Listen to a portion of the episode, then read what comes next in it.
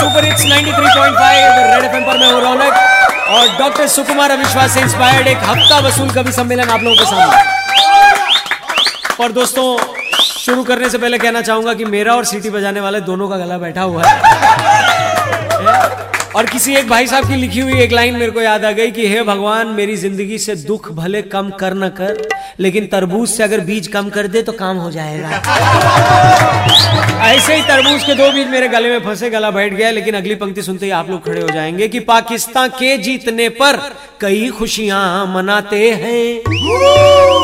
अरे नमक इस देश का खाते हैं, मगर अपनी दुम पड़ोसी पे हिलाते हैं।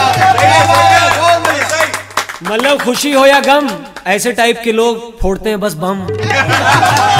अरे योगा से होगा ये मैसेज पूरी, दुनिया को दिया हमने।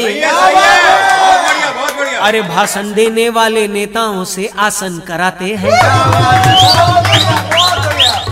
अब कुछ लोग योगा करते हैं, कुछ लोग जिम करते हैं। पिछले दिनों एक लड़का जिम में जिम ट्रेनर से पूछता है कि भैया मुझे एक वीक में पतला दिखना है। जिम ट्रेनर ने भी फट से कहा एक काम करो मोटे लोगों के बीच में खड़े हो जाओ तुरंत पतले हो जाओ.